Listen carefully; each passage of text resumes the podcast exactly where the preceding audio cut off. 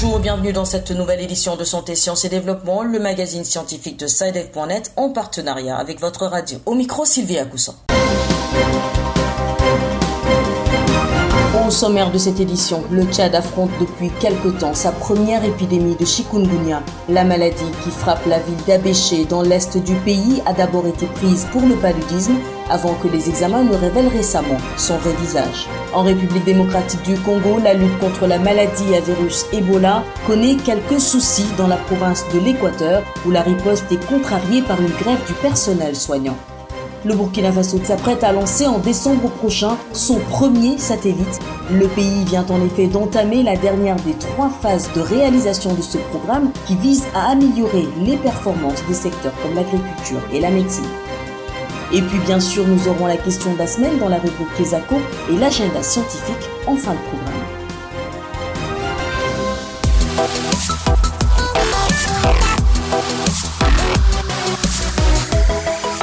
Depuis quelques semaines, la ville d'Abéché dans l'est du Tchad fait face à une épidémie qui a déjà affecté plusieurs milliers de personnes. Dans un premier temps, les autorités avaient affirmé qu'il s'agissait du paludisme, mais face à la forte contagiosité de la maladie, des examens approfondis ont été réalisés et il n'y a plus de doute, il s'agit d'une épidémie de chikungunya.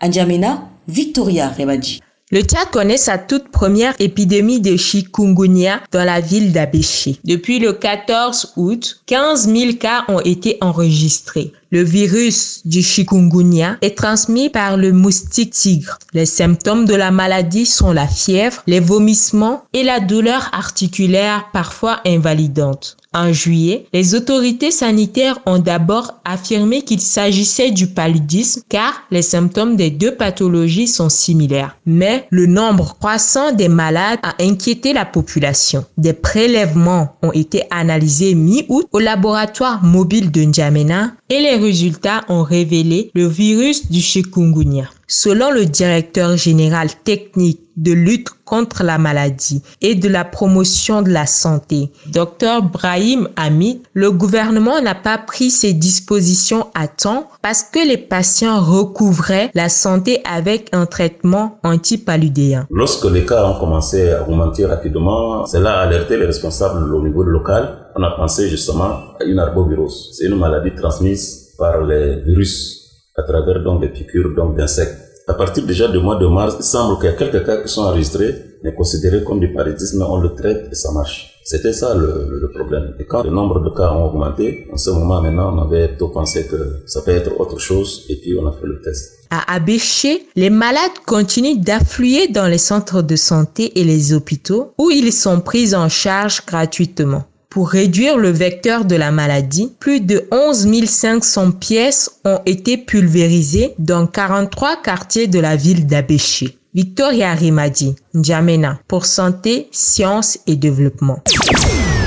En République démocratique du Congo, la lutte contre la maladie à virus Ebola a du plomb dans l'aile. Et pour cause, le personnel sanitaire en charge de la riposte est en grève depuis trois semaines dans la province de l'Équateur. Les raisons de ce débrayage avec Bertrand Mayumbu à Kinshasa. Voici plus de 20 jours que le personnel de la riposte contre l'épidémie d'Ebola est en grève dans la province de l'Équateur au nord-ouest de la République démocratique du Congo pour cause d'un paiement des salaires. Ces mouvements, il faut le dire, n'est pas des natures à faciliter la lutte contre cette maladie qui a été déclarée dans la province depuis le début du mois de juin de cette année. Elle est donc considérée ainsi comme la onzième épidémie d'Ebola dans le pays, affectant par la même occasion les systèmes de santé déjà faibles, les communautés locales et leurs revenus, sans compter la menace incessante de la Covid-19 et les autres maladies comme la rougeole et les paludismes qui continuent de faire des victimes dans le pays. Les bilans actuels de l'épidémie d'Ebola dans la province de l'Équateur fait état de plus ou moins 12 zones de santé touchées, dont 48 décès pour plus de 105 cas confirmés positifs jusque-là. Malgré les avancées médicales, cette épidémie aura été la plus meurtrière de l'histoire de la République démocratique du Congo. Il a fallu plus de deux ans de lutte pour venir à bout de la dixième épidémie d'Ebola dans l'est du pays. Pour contrer toutes ces difficultés, le chef de l'État congolais venait de nommer tout récemment le professeur Jean-Jacques Mouyembe à la tête de la coordination de la riposte contre l'épidémie d'Ebola. La première chose que je veux faire, c'est de descendre sur terrain le mercredi. Je veux me rendre à Mbandaka pour prendre contact avec les autorités provinciales les responsables religieux, le chef coutumier, le personnel sanitaire pour savoir ce qui se passe réellement là-bas et savoir quels éléments empêchent de contrôler cette épidémie, a-t-il souligné dans une conférence de presse organisée ce lundi à Kinshasa. Bertrand Mayumbu, Kinshasa pour santé, sciences et développement.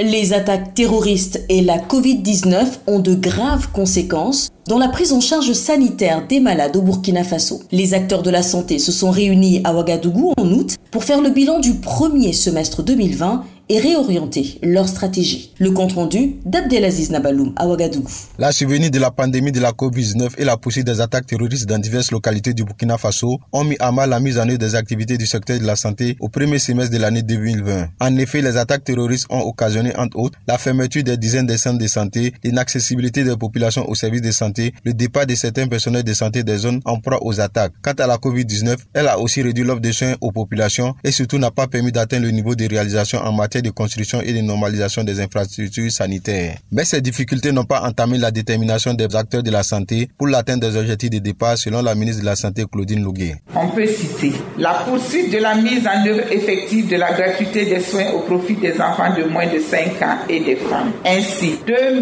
267 477 femmes enceintes et 3 465 943 enfants de moins de 5 ans ont bénéficié de soins gratuits au cours de ce semestre. Pour faire face à l'insécurité alimentaire et nutritionnelle, plus de 600 000 tonnes de vivres ont été mobilisées pour une prévision de 50 000 tonnes. Claudine Louguet, ministre de la Santé. On note également l'ouverture de 98 points de vente de céréales aux populations vulnérables dans les zones déficitaires sur 59 prévues pour l'année. Enfin, les efforts consentis ont permis de sensibiliser plus de 2 600 000 personnes durant la période de 2016 à 2020 sur les effets néfastes des mutilations féminines.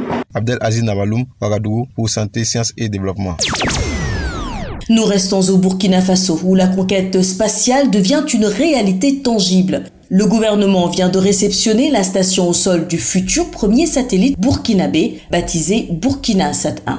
Conçu par l'astrophysicien burkinabé Frédéric Ouattara, il devrait permettre de révolutionner plusieurs secteurs d'activité. À Ouagadougou, Abdelaziz Nabalou. Entamé depuis 2019, le projet de construction du satellite Burkina Sat 1 avance à grands pas. Après plusieurs mois de travaux, la station au sol 6 à l'université Nobel Zongo de Koudougou, à une centaine de kilomètres de la capitale Ouagadougou, est désormais opérationnelle. Le satellite est fabriqué au Burkina Faso par le professeur Frédéric Ouattara, désigné meilleur physicien africain de l'espace en 2018 par l'Union américaine de géophysique.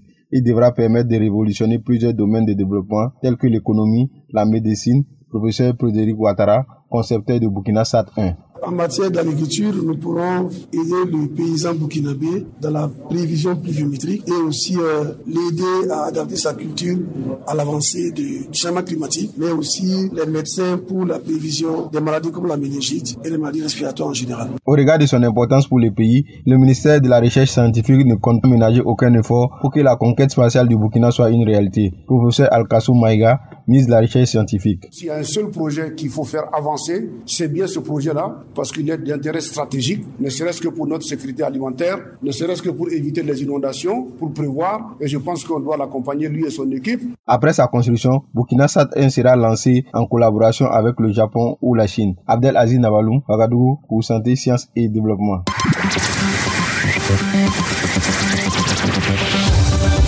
Kesako, qu'est-ce que c'est? Vos questions à la rédaction, les réponses de nos experts. La question de cette semaine nous vient d'une auditrice de Dakar au Sénégal. Bonjour, euh, je m'appelle Geneviève Ndiaye, je suis étudiante et j'habite à Dakar à la Médina. J'aimerais savoir les obstacles qui, jusqu'à ce jour, euh, empêchent les chercheurs de mettre au point un vaccin contre le paludisme, alors que c'est l'une des maladies qui tue le plus de gens en Afrique.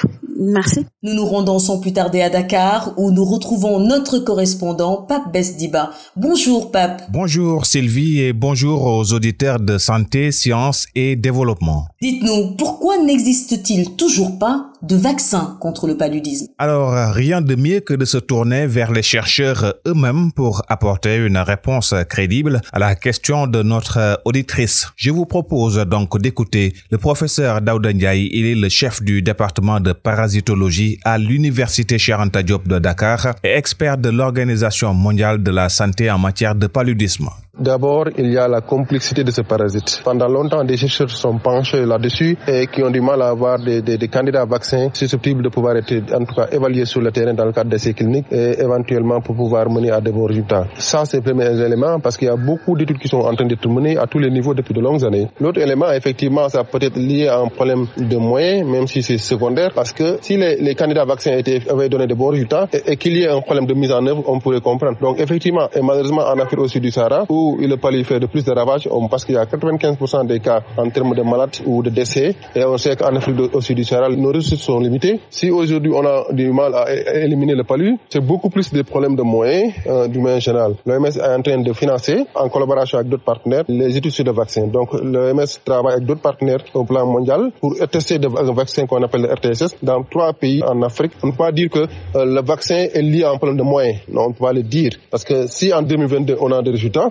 malgré que effectivement les moyens limités en Afrique. N'oublions pas qu'en Afrique sont les, beaucoup plus les bailleurs de fonds qui aident à pouvoir gérer la situation, les problèmes de moyens, qui appuient beaucoup plus les pays en voie de développement ou le pays endémique. Donc nous ne sommes pas laissés seuls. C'est vrai que les moyens alloués par nos États ne sont pas au maximum euh, par rapport à ce qui est requis. Il y a toujours des choses qui manquent, mais ce complément-là est apporté par les bailleurs de fonds qui aident nos pays à pouvoir sursoir, en tout cas, une bonne politique de santé, une bonne politique en matière de lutte contre le paludisme. Encore une fois, on a un candidat vaccin sur lequel l'OMS croit et qui est en train d'être testé sur le terrain. Et si les résultats sont concluants d'ici 2022, on pense qu'un un vaccin fera le jour. Mais tout dépendra des résultats qui vont sortir des travaux en cours. Pour moi, au-delà des moyens, le plus important, c'est l'engagement politique. Les moyens sont certes importants, mais c'est l'engagement politique des États qu'il faut renforcer, qu'il faut optimiser pour qu'il y ait un impact réel par rapport à nos politiques de santé. Donc encore une fois, j'insiste, il nous faut beaucoup plus d'engagement politique en Afrique pour pouvoir arriver à contrôler le paludisme. Parallèlement à l'engagement politique, il faut maintenant des moyens. Voilà Sylvie, c'était donc le chercheur Daouda Ndiaye, chef du département de parasitologie à l'université Charanta Diop de Dakar. Merci Pape, je rappelle que vous êtes notre correspondant au Sénégal. Bonne journée à Dakar. Merci et bonne journée à tous. Si vous aussi, vous souhaitez nous adresser une question, une seule chose à faire, écrivez-nous et laissez votre question au numéro WhatsApp suivant, le plus 221 78 476 87 80. Je répète, le plus 221 78 476 87 80. Veuillez aussi noter que vous pourriez tout simplement choisir de nous envoyer un email pour poser votre question. L'adresse email est celle-ci, podcast.sidev.net. Podcast s'écrit P-O-D-C-A-S-T. Et Sidev s'écrit S-C-I-D-E-V. Je répète, podcast.sidev.net. L'agenda. À présent, place à l'agenda scientifique de la semaine avec Bilal Terrou. Bonjour Bilal. Bonjour Sylvie, bonjour chers auditeurs. Que pouvons-nous retenir cette semaine? Notons déjà que le 17 septembre symbolise la journée mondiale de la sécurité des patients. Instituée par l'OMS en 2019, la Journée mondiale de la sécurité des patients vise à défendre cette cause partout dans le monde, à associer de plus près le public à la sécurité des soins de santé et à promouvoir des mesures de portée mondiale pour améliorer la sécurité des patients et réduire les préjudices qui leur sont causés.